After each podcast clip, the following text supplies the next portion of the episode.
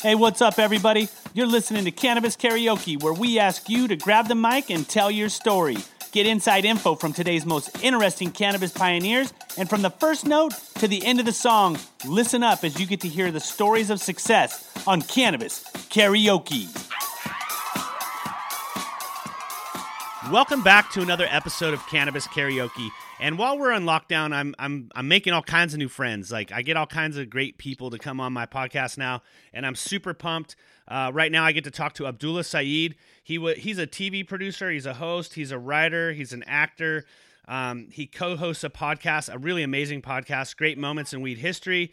He's co-writing a film right now with a buddy of his, Ben Sinclair, for Fox Searchlight and New Regency, and uh, he was the writer of the weekly column called Weediquette. You may have heard of that uh, if you were a stoner. And uh, last not least, he was a host of Bong Appetit. Hey man, we've been having some cool conversations in the background. I really, really appreciate you coming on and uh, you know giving me some of your time out there in good old Palm Springs. Oh yeah, absolutely, my pleasure, Danny. So good to be here with you. And uh, yeah, crazy times right now, and it's it's really nice to connect with weed people uh, as much as I have been through all the digital options that we have uh, to kind of uh, express the solidarity. You know what I'm saying? We're all still homies. We're all still getting high together. Yeah, just unfortunately, no passing the dutchie on the left hand side anymore. None of that. No, but a lot of personals, which frankly I was already on board with. You know, I, mean? right. I like smoking my own joint. now you don't feel bad about bogarting it. You just say, "Nah, dude, sorry, COVID. Remember, we're not going there again." exactly. Um, you know, it's funny. We we haven't known each other too long, but uh, we we hooked up at the Emerald Cup. You were doing um, some hosting there for them. Yeah. And uh, you know, we were. It was just about time for me to go on and interview the. Uh, the infamous Tommy Chong, which was a the legend. If, I met him there, man. That was a that was a, that was a great moment in weed history for me. we can get him on that if you want him to do that. We can definitely facilitate that. Oh, that would be so cool. Just I'm be sure prepared, bro. It's like lose his mind. It's like walking on ice with that guy sometimes, you know? He's all oh, over oh, the place. yeah, he gets in there, bro. He's an 82-year-old man that don't give two fucks about anything. He's ready to go. And he'll That's talk awesome. about whatever you want, dude. He's I love working with him, man. That was a great interview we had. But we got to chop it up backstage a little bit.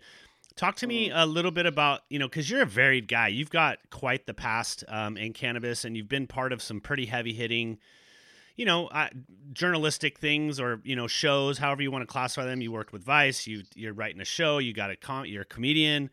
Um, mm-hmm. Hosting cannabis events. Talk to me a little bit about that. Like, what's what's yeah. your thoughts on that? So it has been kind of a newer chapter of my career, you know, in cannabis and sort of an unexpected one. You know, I started out as a journalist, a columnist, and then, you know, moved into doing TV production and hosting. Even in doing that stuff, I mean, you know, I, I really look at it as the making of content and the fact that, you know, I made myself into a cannabis significant person almost feels like a accidental byproduct of that or something. Like, I just love to smoke weed, you know what I mean? And then I, I think like getting to do it on camera, uh, getting to sort of spread that, you know, the, the love of cannabis among people. You know, I, I feel very, very fortunate, dude, because like, you know, the way I like to describe it is that it's like I have a little flag on my head, right? That only stoners can see. To any person in the world, you know, I'm just a guy at the fucking supermarket. No, there's there's a stoner right there. Yeah, totally. And it's like, you know, and and people like I feel so lucky that stoners are excited to see me. You know what I mean? They're excited to meet me and stuff. And that has sort of led into doing a lot more events, meet and greets, like hosting stuff, like, you know, just being present at cannabis events. And, you know, like I every time I do it, like at Emerald Cup, which was very, very fun. I love working with those guys. It really is a great event. And, you know, I, I'm just stoked that we have an awards show. We have like a nice, well done, like good looking event. You know what I mean? Uh, that we can all go to. And I really like kind of being there. You know, hosting is one part of it, getting on stage, making jokes and like, you know, making everybody feel welcome and comfortable and, and all that. Like, I really love that part of it. I really love uh, walking around and meeting people. You know what I mean? Meeting weed people at, at Emerald Cup I got to hang out with people from Alaska, people from the Northwest, people from the East Coast, people from other countries, you know, who are all there. They had all seen some of my content and it resonated with them because they're stoners. And now here we are standing in front of each other. This is the only place where I can show up and meet all these different people. Um, and I think I get a lot out of it. I think, you know, like the people I meet get something out of it. And it just is all around. It's a really positive thing. It's something that I'm leaning into more now, doing events. I was talking to a few different places about uh, going to you know, do hosting and meet and greets at these big cannabis events uh, until this whole coronavirus thing happened and shut everything down. Definitely hurt my, uh, like you know, hurt the bank for me for a little bit too. you and everybody else, man. It's like yeah, it's exactly. It's like that a table a... reset. You know, people. Someone just came up and cleared the table while we were sitting down eating dinner, and now yeah, we're trying exactly. to pick up the pieces. Yeah, the game of risk that we've been playing for the last Fuck. like couple decades has been wiped off the board. now we got to. It's like somebody over. walked in the room and tripped over the power cord, and just boom, everything. Exactly. And they're trying to find the plug to plug it back in, but it's dark, and they can't quite figure out where to plug it back in. Um, well, that was a great PSA for Emerald Cup. They should be stoked on that. Um, oh yeah, true. I, I, love those guys, bro. I you know we have worked with them for the last couple years, probably three or four years, pretty solidly on filming and just you know getting more and more involved every year. And you know it's uh, when I first started going to the Emerald Cup, I've I've been really good friends with the guys that you know have for decades now that have been doing it. And uh, you know in the beginning it was just like a just kind of like a little festival, you know, and it's just slowly progressed to what I would consider the mecca of cannabis. Like if you are in cannabis, if you're a, it'd be like it's like the Grateful Dead of cannabis. Like you know, people come from all over the world to go to that show three days before Christmas. I mean, it's its whole design was based on you know honoring the outdoor grower and kind of so that's why it's in December and but but yeah. it's really really turned into something that's you know the best music the best guests like they got people like yourself coming through. I mean it's just really a I, I don't know if they expected it to get that big. I think they just kept going harder and harder. I don't think they had these ideas of grandeur. I mean i don't even think they make any money doing it because it's such a humongous event and you're you know kind of playing against the weather and whatnot but it is a it is you know to your point even being somebody that's been in cannabis for quite some time now like when i go to the emerald cup it is a chance to kind of be spiritual. It's kind of a chance to meet people that that aren't there just to make money. You know, yes, there's a traditional show atmosphere where people have booths and you know they're hawking their wares, but at the same time, it's a chance to really get down and just. I've made some really, really valuable relationships, you know, out of yeah. the out of the parties at the Emerald Cup. Yeah, man, and you know it's interesting. Like I, I really, I think when I go to cannabis events, I just feel at home, and I feel like I'm, you know, among my my people, and and all all that stuff, right? And it was interesting. I don't think I ever truly appreciated it until a few weeks ago. I, I went and did a shoot uh, with my friends at uh, Network, a company a company called Network, uh, NTWRK, and uh, they did a, they set up a shoot at uh, Juggalo Weekend, right? It was like an insane clown posse show, right? And it and, and and if you're familiar with that world, it's very like you know cult following really dedicated, diehard fan. Did you paint your face? And, yes, I did. I no, you didn't. Like crazy outfit, paint my face. Did it all, and it was you know we were shooting something, so it was like that's you rad. know we were sort of doing stuff for the camera, but then in the process of it, I was like, oh, all these people, you know, they chant like family and stuff, and it's like I don't totally understand the aesthetic or the you know the music or whatever, but I recognize like the like the, the the kind of like uh acceptance you know what i mean? Like like they all just fell into like they were like this is our world. And i realized that i don't notice it because i'm so far in it but that's what cannabis world is like. To some outsiders it might seem kind of esoteric or like a little weird or confounding but to us it's home you know what i mean like we show up here and we see people that we haven't seen in a while i realize that i saw juggalos seeing each other, being like, "Oh, I haven't seen you since the gathering of, you know, 2020 or 12 or whatever," right? And like, it's truly like that. I think how remarkable it is that I can go to a cannabis event anywhere in the world and walk around, and I'll probably run into somebody I know, either through the internet or in person in some capacity. Like, that's our world. You know, that's our cohort. And being an Emerald Cup, it makes me really happy. Or you know, any other cannabis event, really, that's that's well done.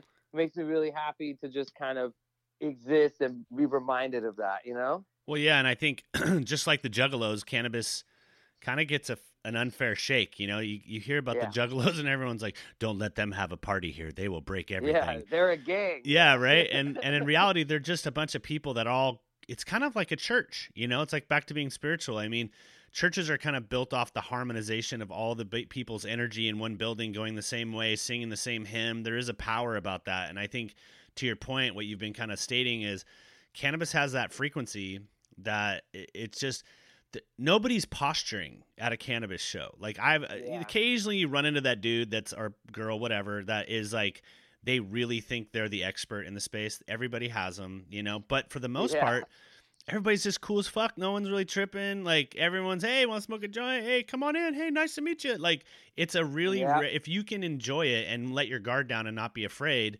you don't have to do you know smoke all the weed. You don't have to get super high. Just go check it out, man. It's like it's it's really is that comfortable feeling. I agree with you. When I when I step on the grounds at the Emerald Cup every year, right prior to starting, I'm like, man, I'm home. I feel good here. You know? Yeah, really man. awesome. Like my uh, my girlfriend is not a pronounced cannabis person. You know, uh, she's from California, so she's familiar with cannabis and cannabis culture. But she came with me to Emerald Cup, and that that's kind of a I think an interesting experience of the Emerald Cup is to like roll with me. You know what I mean? And like walk around and like, you know, like everywhere we go, people are like hey, what's up? Like, I want to get high with you. You know what I mean? And she had a really good time. She doesn't usually smoke in public or when we're out. You know, it's usually like a home thing. But there, she was like hitting joints. We were hanging out with uh, with Stock and with Elise, and we were like all getting high. And I was like, oh, th- that's great. Like a person who's uh, outside of this culture can kind of like step in and and live it and experience it. And you know what I mean? Like walk in those shoes a little bit and she really liked it. She was like, she had a very positive takeaway from the whole thing, you know? No, I've definitely heard that from other people that, you know, it was their first time at the cup and this last cup, I'll be honest with you. I mean, the year before we had like Portugal the Man as a as a performer. So we had some heads. We had, you know, I think Doug, Right. Doug Benson was there, Jay and Silent Bob. Oh, Bob. right.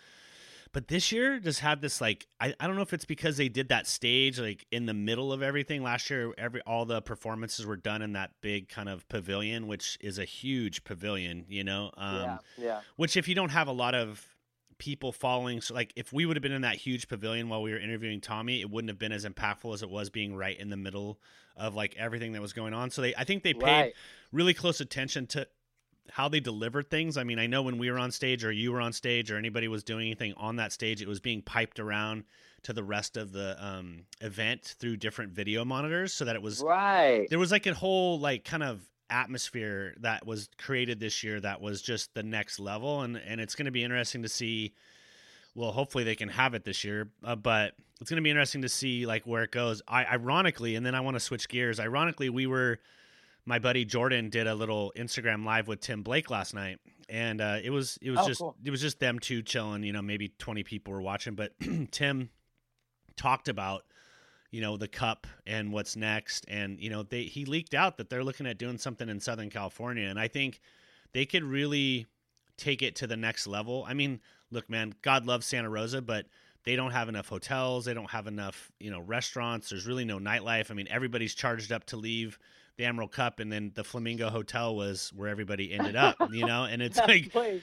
the Flamingo Hotel, man. That I, I definitely, I'm like, it's it's definitely like families were there for like I don't know what the other tourist oh, attraction Oh, is in Santa Rosa, but it's definitely like families looking around and being like, "What the fuck weekend did we pick to go?" dude i keep expecting to come down one of the hallways and see the you know a, a scene out of the shining with the two girls or something like it's it's like that and it's got this old kind of school nostalgia feel and you're right dude there was you know we definitely the, at the end of everything there's always a couple after after after after after parties it took me about two, and Right. two and a half days to recover after those but they um you know you're you're literally getting kicked out of rooms because you're next to somebody that is not happy with 400 people packing into a room and playing trance at the top of the at the top of the volume you know and so it's just um it would be interesting to see how how it morphs into a SoCal event. You know, I know he's always going to keep it as a NorCal event, but I think Santa Rosa is, unless they,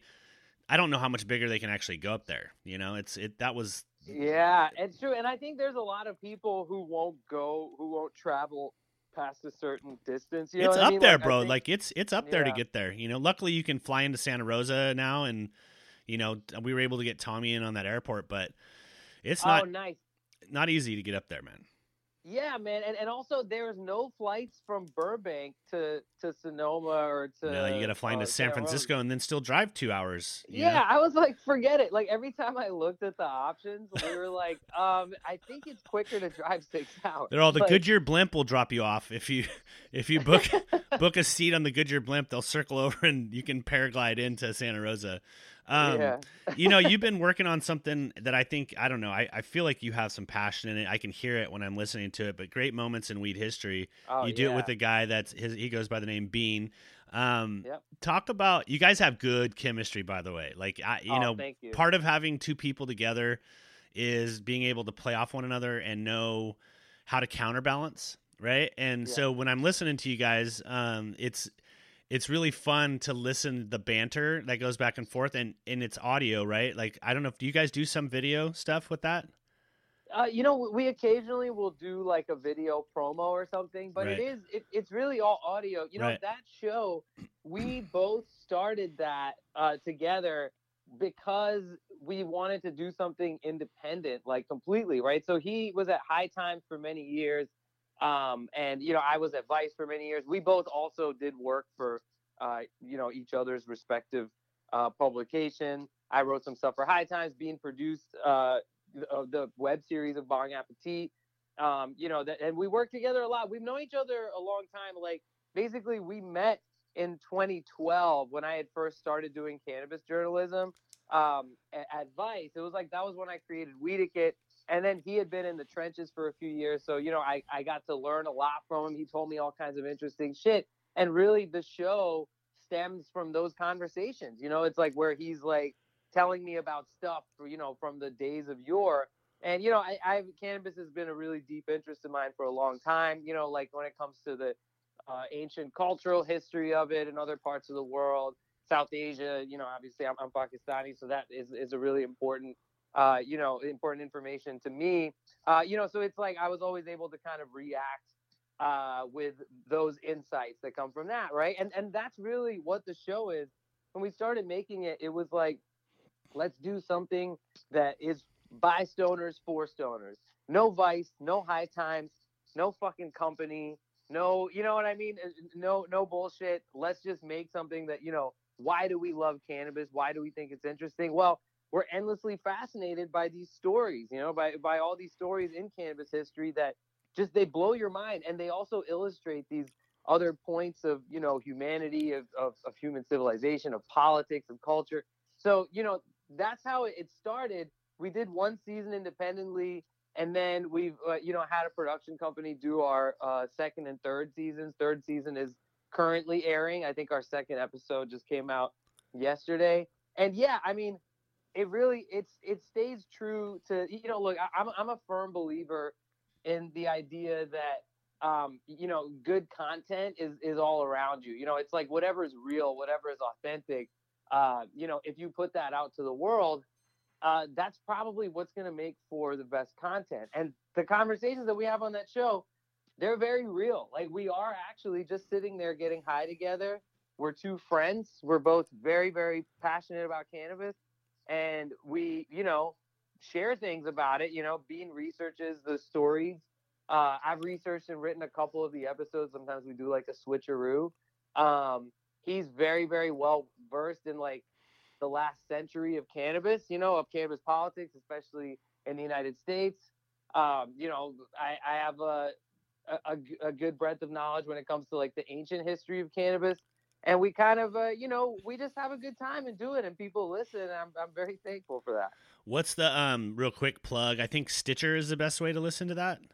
yeah it's on stitcher spotify itunes apple podcast Okay. uh it's it's on it's on all of them All right, so people, while you're listening to this, and you know, because everybody's ADD nowadays, go ahead and take a look while you're listening to us on your phone or in your house and go take a look and, and make sure you you go subscribe to Great Moments in Weed History because I I like listening to it. Well, comedically, I'm a you know, I, are you are you familiar with the term chuckle fucker?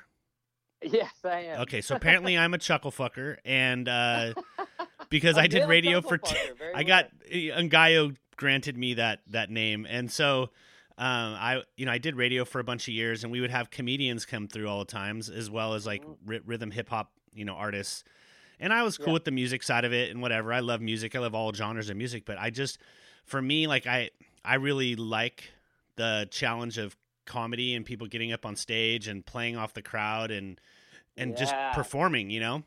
Oh, and so I I track you know people I like I remember when Jo Koy came through for the very first time and Fluffy came through for the very first time and these guys were, you know, playing San Jose Improv, which is a small little vaudeville kind of venue like maybe 200 people, you know, and um, mm-hmm. not always having success you know, or testing out their the material for a, a Netflix episode or whatever, you know, and yeah. So I just really like co- like comedian based stuff, and partly for the comedy component, but really for the interaction with the crowd and you know just how they pace and and everything about that. Anyways, so in listening to what you guys are doing, you get a you get a combination of uh, comedy because there's a little bit of comedy in there. And then mm-hmm. the information uh, that you're bringing to the table is you know it's super i don't want to say uh, or overclassified as like super informative but it's like very interesting you know? Like your oh, latest one is little women get lit and it's all about you know the high power edibles back in the day you know? And yeah. nobody's nobody's really nobody know like so many people think but now cannabis just showed up like all of a sudden yeah. it's here, and it's like, yo, dude, this shit's been on since like we've like started. Pretty sure God oh. God put down a plant on one side, and he put down the hemp plant on the other side, and he told Adam and Eve, "Don't fuck this up," and they oh, proceeded yeah, totally. to fuck it up, you know. And oh, so yeah, yeah, it's true, and, and it, it is really like, um, yeah, I, I mean, uh, you know, a lot of people, if you ask them, you know, like I did a video recently for this company called Say, right? Which was like, why is cannabis illegal? I answered that question.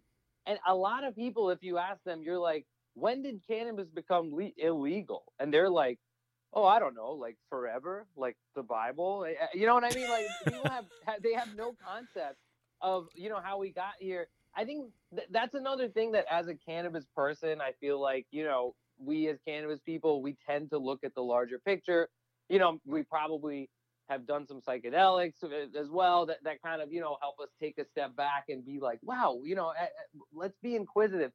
How did we get here? You know, what's going on? A lot of people don't ask those questions, you know what I mean? And it's like when we look at cannabis, like this is literally something that was used across the world, including in America and in the West as a medicine until the very early 20th century. And then it's like there was like it's the the prohibition of cannabis is actually just a tiny blip in the it's like since 19,000 year history. It's like yeah. barely 50 years old. Oh yeah, yeah, exactly. And and it is like it's like 80 years old about, right? 80 to 90 years old. And like But Nixon really Nixon that, came in really hard and then I think Reagan yes. Nancy Reagan just drove the nail through the coffin with her DARE program, which Oh yeah. Uh, totally. And then actually, you know, looking at that, like Bush one and Clinton kind of continued the war. Clinton was drugs, the worst you know? about it. He like put that yeah. uh, punishable by death over oh, like yeah. I think a, is it like over 900 plants or what's the cap on it like? Oh yeah, I forget what it was. It was there was like a, a, a poundage or something. I think like, it was like 99 which... pounds. If it went to 100 pounds yeah. or something, you were punishable by death. Yeah, and, and there was all these like kind of very racist, uh, you know, uh, changes to like to, to, the policy. Of course, mandatory minimums were introduced in that era by none other than Joe Biden. Yep. of course, and, and, like you know, it's there's a there, there's definitely a lot of uh, kind of fucked up history there, and people don't think about it. People don't think about how we got here you know, even now when you hear a politician say, we need more research, that's a tactic. That that's totally like, you know, we would have more research if the same government that prohibited it hadn't barred research into it for the last five decades. I You hear what when I hear someone yeah, absolutely when I hear someone say we need more research, what hit, what I hear is I need to figure out how to fucking make some money on this before it goes Yes. any further. Oh, exactly. That's Or all it is, is, you know. yeah, or how to keep using it as a tool of oppression. You, you know, like we think about, you know, w- when we look at the prohibition of cannabis, a lot of people think it's about the cannabis. It's really more about social control. You know, in a lot of ways, it's like the police use suspicion of having used cannabis as a tool to to search somebody and uh, to detain Especially if you're a person of cause. color. Oh yeah, exactly. It happens way more to people of color. And I mean, you know, now thankfully those things are starting to change. But look, like just a few months ago, uh, you know, in Austin, Texas, uh, you know, like they decriminalized cannabis, and the sheriff did a press conference. He was like, "I'm going to keep arresting people." And, you know, and like that's like, oh wow, the police arresting people for laws that don't exist, right? For breaking laws that don't exist. In fact, in New York City, the same thing happened under Giuliani because in New York they decriminalized weed back in 1977 in the state, and yet the NYPD continued to like paddy wagon motherfuckers Yeah. just for smoking weed on the street or whatever. It's like that. That shit was they were breaking the law themselves. You know what I mean? Oh, dude, all Um, those. I mean, half the reason why those guys don't want it decriminalized because then they can't just take people's weed for themselves. Like they got to now pay for it, like everybody else. You know. So. Bro. Yeah. and it, it does happen a lot more you know uh, in neighborhoods that are you know lower economically driven that are usually people of color. It's the way we've systematically set up this country to take advantage of people. But it, it is unfortunate that even in these days i think i saw a clip the other day about some dude was like sparking a joint in new york and just got the living shit beat out of him by like two or three cops for absolutely Oh, zero reason. man.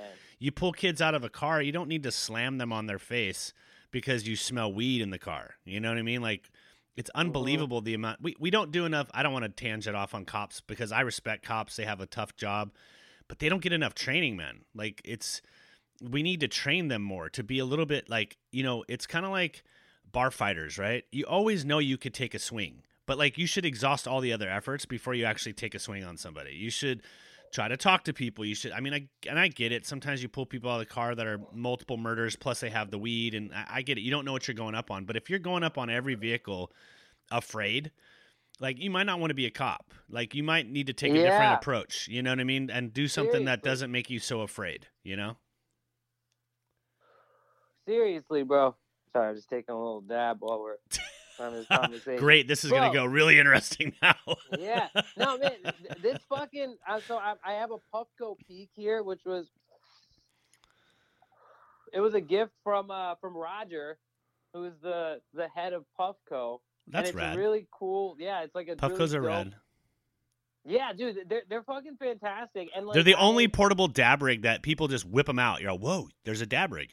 All no, let's dude, go. I, I swear, we we got down here and I didn't bring my dab rig or anything, and you know, I like we were watching uh, uh, Tiger King in bed, and Oh my had God. this thing. How was that right? movie? Uh, it's, Or yeah, it's an episodical it's thing, but series. yeah, Yeah, yeah. it's like a limited series.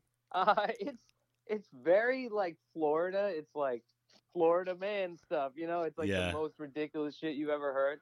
But it start, it does start to grate on you after a little while. But yeah, I I just like I just sat in bed and clicked this thing twice. I made like a little cocktail of hashes and put them in in the the reservoir, and I just hit it like a bunch of fucking times. I was like, oh my god, this is the greatest thing ever. Right? They had they definitely stumbled upon a pretty amazing device, you know, to because usually you have to break out the freaking crack, crack torch and you got all these Oh. things and a nail, and there's this a whole. It's like a it's a little bit of a ritual to do dabs sometimes. Like it's not just pack a bowl and go. It's like it's a ten minute setup process. Oh yeah, Um, and th- the biggest problem with that process for me is that the torch is loud, so you have to. you know, it's like it's like pause the show. It's like it's like I'm constantly like having to pause the show so that I can heat up the nail. And if I'm with my girlfriend, she's like, "Are you fucking serious? You're gonna pause the show again?" And then it's like the process to anyone looking at it, it's ridiculous. It's It- like watching someone masturbate almost.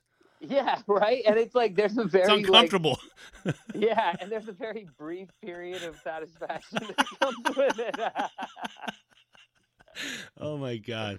So before we jumped on, um, Puffco, that's a great device. Get one, people. Um, hopefully they'll be a sponsor later. Uh, so Shout out Roger. Yeah. Shout out to Puffco, man. I love those guys. Um, we were talking about content and like delivery and you know everybody being locked in their rooms and going on Instagram now. Like I literally mentioned to you before we jumped on this interview that I can't even open my in my Instagram without just being hammered by accidentally hitting someone's live broadcast while I'm like trying to search through my social feed.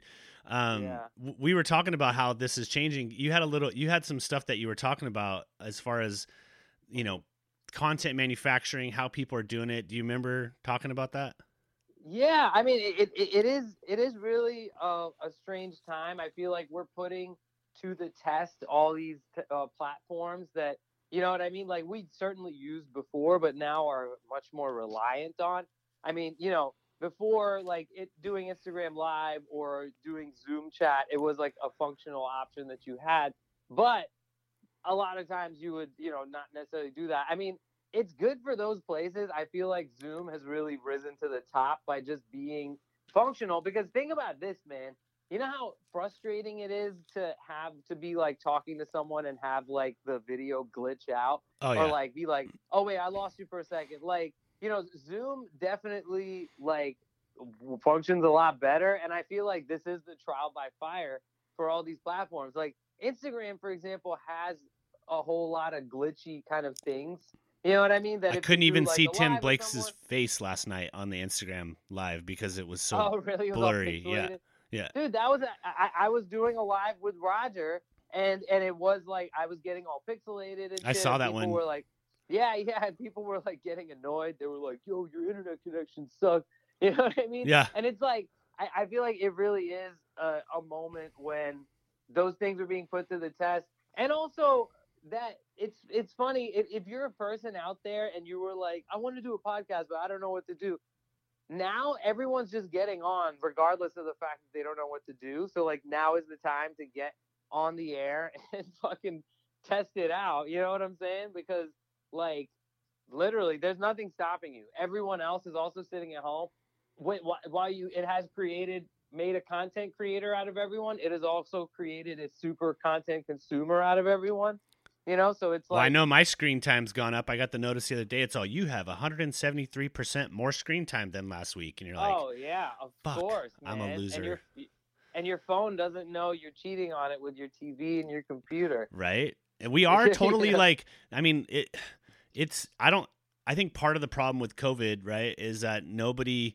In fact, I talked to someone last week, and they're like, "There's just no way the whole world can shut down, man. There's just no way." And I'm like, "Well, we'll, we'll fucking see right quick here if it's gonna shut down like we think it is." And Yeah. for the first time ever, like, you know, I went surfing yesterday, and there's still people out, but not as not very many, man. It's kind of weird, you know. It's like driving on the 405 with nobody in traffic. It just not it doesn't happen, you know, ever. Right. And Yeah. so, you, you know, what used to take a 20 minute trip takes me six minutes now. And you're just thinking, like, how can society, in addition to people, now everybody thinks they're a content manufacturer, you know, and everybody thinks that they can go IG Live and IGTV and, you know, do podcasts Yeah. and whatever. But not everybody can. Not everything's entertaining. But, but you're right. People are consuming a way more content now. I mean, think about if you're Netflix or Hulu or any of these, you know, what a great time for them to capture an audience when you know people were looking to cut the cord on cable. Now you know i saw a meme the other day that someone posted they're like finish netflix which what's next? You know and literally people are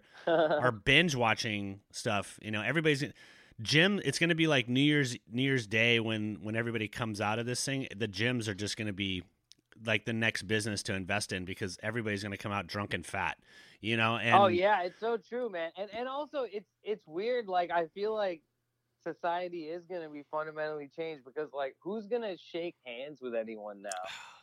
or give you hugs know? Or give hugs. I, I think hugs are dead forever. Jeez, that's sad. think- Yeah, yeah.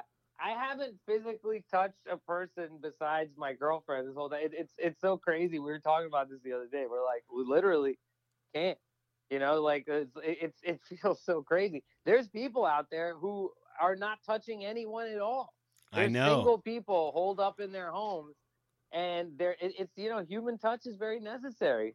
It- you know, human it- touch is, is you need it. I've gotten a couple messages from people where they're like, I'm low key freaking out right now because Yeah. because I can't do Tinder, I can't do Match, I can't do any of the ones that I normally did. I can't even go casually go on a date. I think you're going to see a lot of people, you know, marriage and and not to get t- you know, you do a history show, so I'm going to do some history real quick. Um Mhm. marriage has always been like historically a fundamental need, right? It's it's only in the Yeah. last 100 years that marriage hasn't been a fundamental need. Or not even 100, Right. maybe like 50 years, right? Like before Right, this it was right, like. Woman find man, man take care of woman, woman serve man, man do what he wants, right? And that's like what it's been for ancient, you know, till ancient times, right? It's always yeah. you got that vision of a caveman dragging the cave woman by her hair, right? And so that's what it's been and uh, in the last 50 years between whatever reason we have more people that are coming out in the you know as gay or whatever and not doing the same sex so procreation gets thrown out the window and it's more about relationships but Mhm. it's uh, up until recently like there's people like yo i'm just gonna be single i'm cool you know i don't need to do anything but now they're like shit Yeah. i should have Dude, i should have exactly, got a spouse you know right now, the incels are like, ha ha ha. right They're like, this is what it's like. This is what it's like for us all the time. But yeah, it evens the playing field that way. There's gonna be i mean dating sites gyms and you know people going to aa are the things that we're gonna come out of this this Oh, this they're gonna blow covid virus thing. So investment tip from myself and abdullah go ahead and invest. We're starting a gym together here after we do Yeah. this show and we'll get we'll be looking for some investors. So if you want to invest in a gym Yeah, we'll be good to go. um so what's what's next for you? I know you're writing a movie. You want to talk a little bit about that? Like what? Yeah, so I'm I'm writing a movie uh, for Searchlight and New Regency with my friend Ben Sinclair, who's the co-creator and star of the HBO show High Maintenance. And uh, yeah, it's it's actually something that we're you know uh, we came up with like a couple years ago, uh, and then have been kind of like trying to you know get a, a draft of the script out for a while. But you know, it's like he lives in New York, I live here. It's you know he has his show year round. Like i'm busy with my shit. It's really hard to get the time to do it. And now suddenly we have nothing but time to write you know what i mean? It's it's kind of an it's kind of a remarkable thing that we suddenly are able to work on scripts and, and that you know as well as a couple of other ones i've been working on like that script and it's it's been a great like kind of like moment of of creative energy like I guess that's a positive byproduct of this whole thing is that, you know, you're always, I feel like as a writer, you're always trying to get shit out of the way so you can sit down and write. You know what I mean? And now I have the time to do that. It's amazing. I'm very thankful. How does how does that happen? Are you guys just switching documents back and forth? Like how does one go about writing bicoastally with somebody on a on a on a project? Yeah. So uh, essentially, like, you know, we work together for sure. Um, you know, like pretty often, like we would like have a couple weeks or have like a month or something to, you know, be in the same city and work together. So actually, he was in LA at the beginning of this whole thing, and we worked on this, you know, the project for like a few days. And then, um, you know, then we've been in quarantine in our own homes for like the last little bit. But you know it, it's still like we managed to get quite a bit done. We kind of like are working on separate parts of it at the same time. Um and that yeah i mean like so far so good. You know what i mean? Like it, it, it is amazing uh how much you can focus when there's nothing else going on. When, you know? and you don't have a name for it yet, right? Not yet there's a couple working titles i don't want to say either of them because we don't know what it's actually going to be but i can tell you that it's a it's a prison dance film What? What how that's did, right what is that? Uh, it's a it's a dance film that takes place in a, in a prison. So it's like a musical?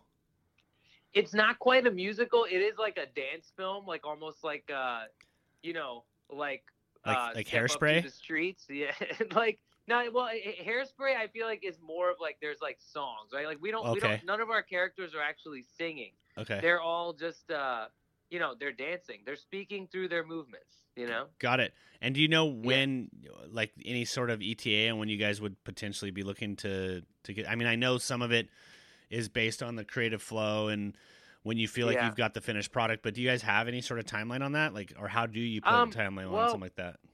I mean, uh, honestly, right now we're just looking at the script and being like, let's get this done. Um, you know, as far as actually like productions, who knows? You know what I mean? At, at this stage, uh, you know, shit could be held up for a while. So I don't know when it's actually going to get made, but we're, uh, you know, we're at least on our way to, to having a complete story, you know, which is, uh, which is really exciting. It's something that we've been kicking around for a little while. Um, and it's a really fucking fun story, man. Like that much I can tell you. It's, it's, it's as wild as it sounds from the premise. That's rad. Like, and, and what, like, being a comedian, you do, you know, like you were saying, you you struggle to find time to write. You had mentioned that this is a good time. Like, are you, besides working on that project, you had mentioned you got some other stuff. Like, are you truly like some people are locked up right now? Like, as far as their creative flow, they don't they they need interactivity and yeah. to be out there doing stuff and they, they had a very scheduled kind of process that they were able to sit down and write now they're like fuck i can't do anything like, do you find that yeah. right now you have you're like pretty motivated to write? Yeah, definitely. I mean, like I, I you know, the comedy thing is is sad, honestly, because it's like I was uh, really kind of getting my momentum back. I've only been doing comedy for like about a year and a half, and because I you know do a lot of other stuff, uh, it's a little hard to like get the momentum going. But yeah, I was really in a moment of doing a lot more comedy and kind of building it up. So the fact that that's been stunted, I feel like I have all this creative energy that's got to go somewhere. Uh, another thing I'm doing is I, I report for KCRW, uh, that's the uh, LA's NPR station. So I report on cannabis topics for them. So I've been doing a couple of stories. Like, do you have, have to be super serious for that? Um, you know what? Not super serious, but I, not you know, campy, like, right? Yeah, exactly. Like like you know, like when you think of me, you know, and like public radio, you know, there, it's kind of like, wait a minute, how does that goofy stoner guy play on public radio? But yeah, I mean, you know, like I, they definitely are very welcoming of my voice, which I really appreciate. I report for a show called Greater LA, so that covers all like topics from you know Southern California, like uh, uh, like LA City basically, and the surrounding areas so, you know, there's a lot to talk about in terms of cannabis. I did a story where I went to a sesh. You know, a lot of people uh, in LA uh, are, you know, not necessarily familiar with the fact that there's a very large unlicensed market for cannabis. You know what I mean? That's mm-hmm. ongoing. Like a little and, uh, speakeasy uh, where you got to like go through a series of people to get to one of those.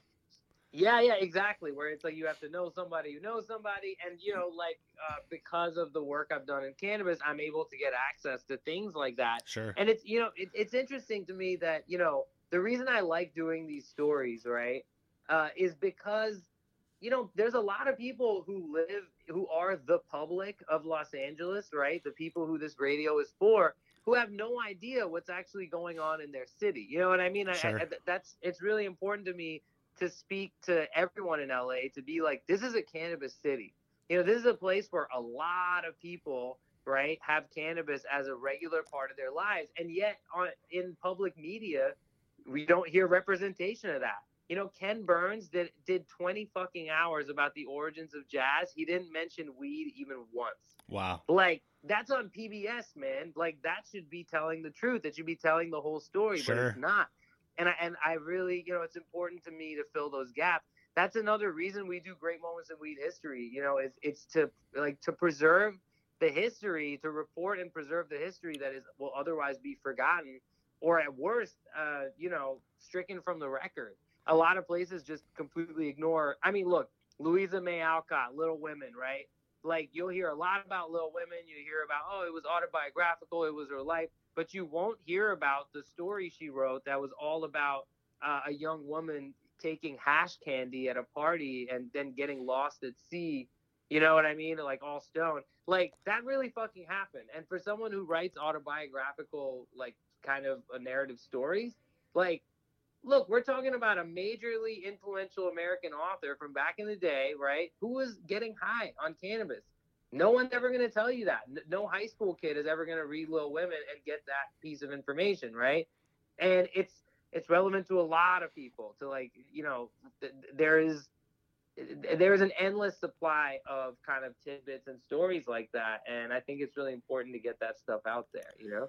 Well, first of all, two thirds of the cannabis business is being done in LA, so that's number one, and then number two, yeah. you know, we've long since uh, decided to paint, you know, history in its best light, you know, versus what really took place. I mean, yeah, I see, you know, I have a 12 year old and I'm, you know, going through his history. It's getting better, but to your point, like people leave out the salacious stuff or the stuff that they feel would turn people off. There really isn't um, a direct hit on what things were really all about back in the day. And I think that, you know, you do have a good voice. You know, your delivery of content and everything, it's, it, it, you're well suited to be exposing these historical um, events in a fashion by which people are like willing to hear it. You know what I mean? If if you were there's 99% uh, of delivering anything is the person delivering it and if the person delivering it the content doesn't hold water if the person delivering it isn't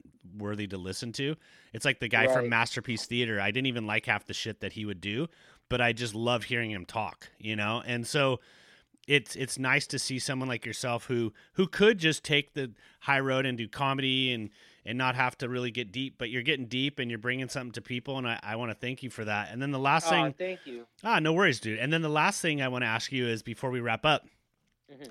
all these people doing live shit, like the one, like you could do a live acoustical jam if you're a musician, and you could do some other. Yeah. But the second you try to do comedy over these things, like how? How do you do it? Yeah. You need to play off the crowd. You need to hear laughter. Otherwise, yeah. you, don't know if your jokes are hitting. So like it's even worse for comedians because there really is even though you guys have tons of content, it's hard to get that out there by yourself with mm-hmm. no nobody really in front of you, right? Yeah, so th- that is something I have not yet tried. I do not want to because it sounds like a bummer. Ugh. You know, like a, a, a, big part. I definitely, you know, I, I commend comedians out there who are trying to push that format because it's the only choice we have right now. So I'm I'm glad. I really wish there was a way where you could actually hear the laughs. Like I feel like if Zoom can put together uh, a version of their platform where you can hear people laughing, you know what I'm saying? Sure. Like that would be huge. I honestly, I, I mean, th- that would be fucking fantastic. If you could hear people laughing, I, I would do it. You know, I, I would be able to deal with the two to four second delay and you know what I mean? And and like just just work that into like how I actually do. Do you like Bob jokes. Hope delivery? You just wait until somebody actually yeah. laughs or not. You know? Yeah, exactly. You know, it's funny. I, I don't really do jokes like that, but but then I think eh, eh, you know, no matter what comedian it is, you you end up having moments like that where it takes a second for a joke to click, and you know, it's like I think that that is actually a viable option. I certainly don't want to get up and do jokes without hearing people because it's like unless you're doing like one liners i just can't imagine they would work. Also watching i think you do need to hear a live audience laugh when you're watching stand-up comedy. I think there's a reason that you know when you see like stand up on tv it's in front of a live audience. It's not just a person talking to a camera you know what i mean? So um even then it loses its if you're i mean i go to as many in fact when we get off air i want to find out where you're when down the road you would perform or where you perform because I like I said I I've gone to some like really really small shows and I've gone to some really big ones. And mm-hmm. for me for the for the spectator you know for the person that's there to watch the comedian I think you need the audience there for you too. You know it's kind of mutual. It's not just for the comedian it's also for the person watching because we're all kind of going to get triggered by somebody else laughing at something that we may not have thought was funny at first you know yeah yeah exactly i mean it's it's weird that we have to adapt this art form to this new thing. You know what I mean? I, I imagine that it'll get easier. I imagine that like it'll get better. I have nothing but faith in the ability of humanity to generate more digital conferencing platforms. You know, so like I, I imagine that it's it's gonna happen. Um, in the meantime, I'm gonna wait. I am definitely bummed out that I can't do stand up. It's something that I get a real rush out of. It's a relatively new part of my repertoire, but it's it's really important to me. I was just getting in the swing of things. Ah, I actually have tape from like a like a couple of shows that I did that I might just release. You know what I mean? Like like a 10 minute set that's filmed well, just so that I have something. Where did you, you know do? I mean? Where did Like, you do your set at? That one, the one I'm talking about was at Dynasty Typewriter in Los Angeles. Okay. Yeah, it's a great venue. It was uh, Nick Kocher's show. Yeah. Uh, everything's great. Um, and yeah, and, and, and it was uh, it, it was like one of my better sets. Um, I performed with with a, a couple of really awesome comedians there. One of the dudes there was Whitmer Thomas, who has an HBO special out right now. But that guy's funny as fuck. Um, yeah, and it, it, it I, I've just had like a really good set and it was filmed. I, I think it was filmed well. I, I still am waiting for the guy to send the footage. I do have another one from my boy Neel Nanda's show at Westside Comedy Theater that was a good set as well. I mean, I don't know. We'll, we'll see. I'm looking at all this tape I have of stuff, and I'm like, just once you're sitting around the house enough, you start itching to like release things, you know? No, I'm looking forward to seeing you do some stand up, and I just want to tell you, you know, you've given me now almost an hour. I appreciate your time. Uh, we can oh, obviously pleasure, chop it up forever uh, about stuff, but why don't we uh why don't we wrap it up and then like let's like make sure people know where to follow you on Instagram um and then the website Yeah. for the or where you can find great moments in weed history. Let's just give a little reminder to everybody and then then we'll go back to locking ourselves up and doing dabs. All right, perfect. Sounds good. Yeah, so uh, you can follow me on all platforms uh, at I'm Your Kid. That's I M Y O U R K I D. I'm Your Kid. And uh, you can find great moments in weed history on every platform Spotify, uh, Apple Podcasts, Stitcher, whatever you want. Uh, you'll find it there. And you can follow us on social media. That's at GMIWH Podcast uh, on everything and on Patreon. Uh, and yeah, uh, in this time of uh, of solitude, listen to some great moments in weed history. We'll definitely make sure to point some people that direction in the blog that I put out with this. And like I said, man, thank you so much for your time. And uh, Thank you. I dude. look forward to hanging out with you again and, and watching you do some stand up. Yeah, absolutely. Thank you so much, dude. I'll talk to you soon. That's a wrap. Thank you for listening to this edition of Cannabis Karaoke, another kick ass podcast about all things cannabis.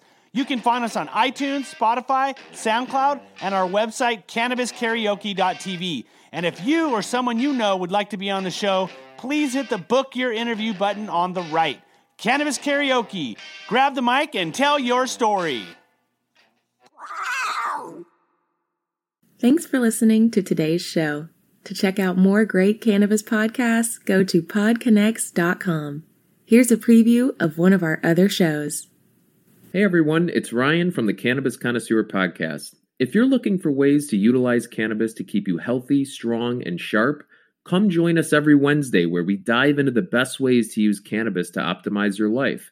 Topics include cannabis and athletics, cannabis for productivity, cannabis for anxiety, cannabis for a healthy immune system, and so much more. If you're a curious connoisseur, this show is for you. So please head over to our page and we're looking forward to seeing you this week. Bye.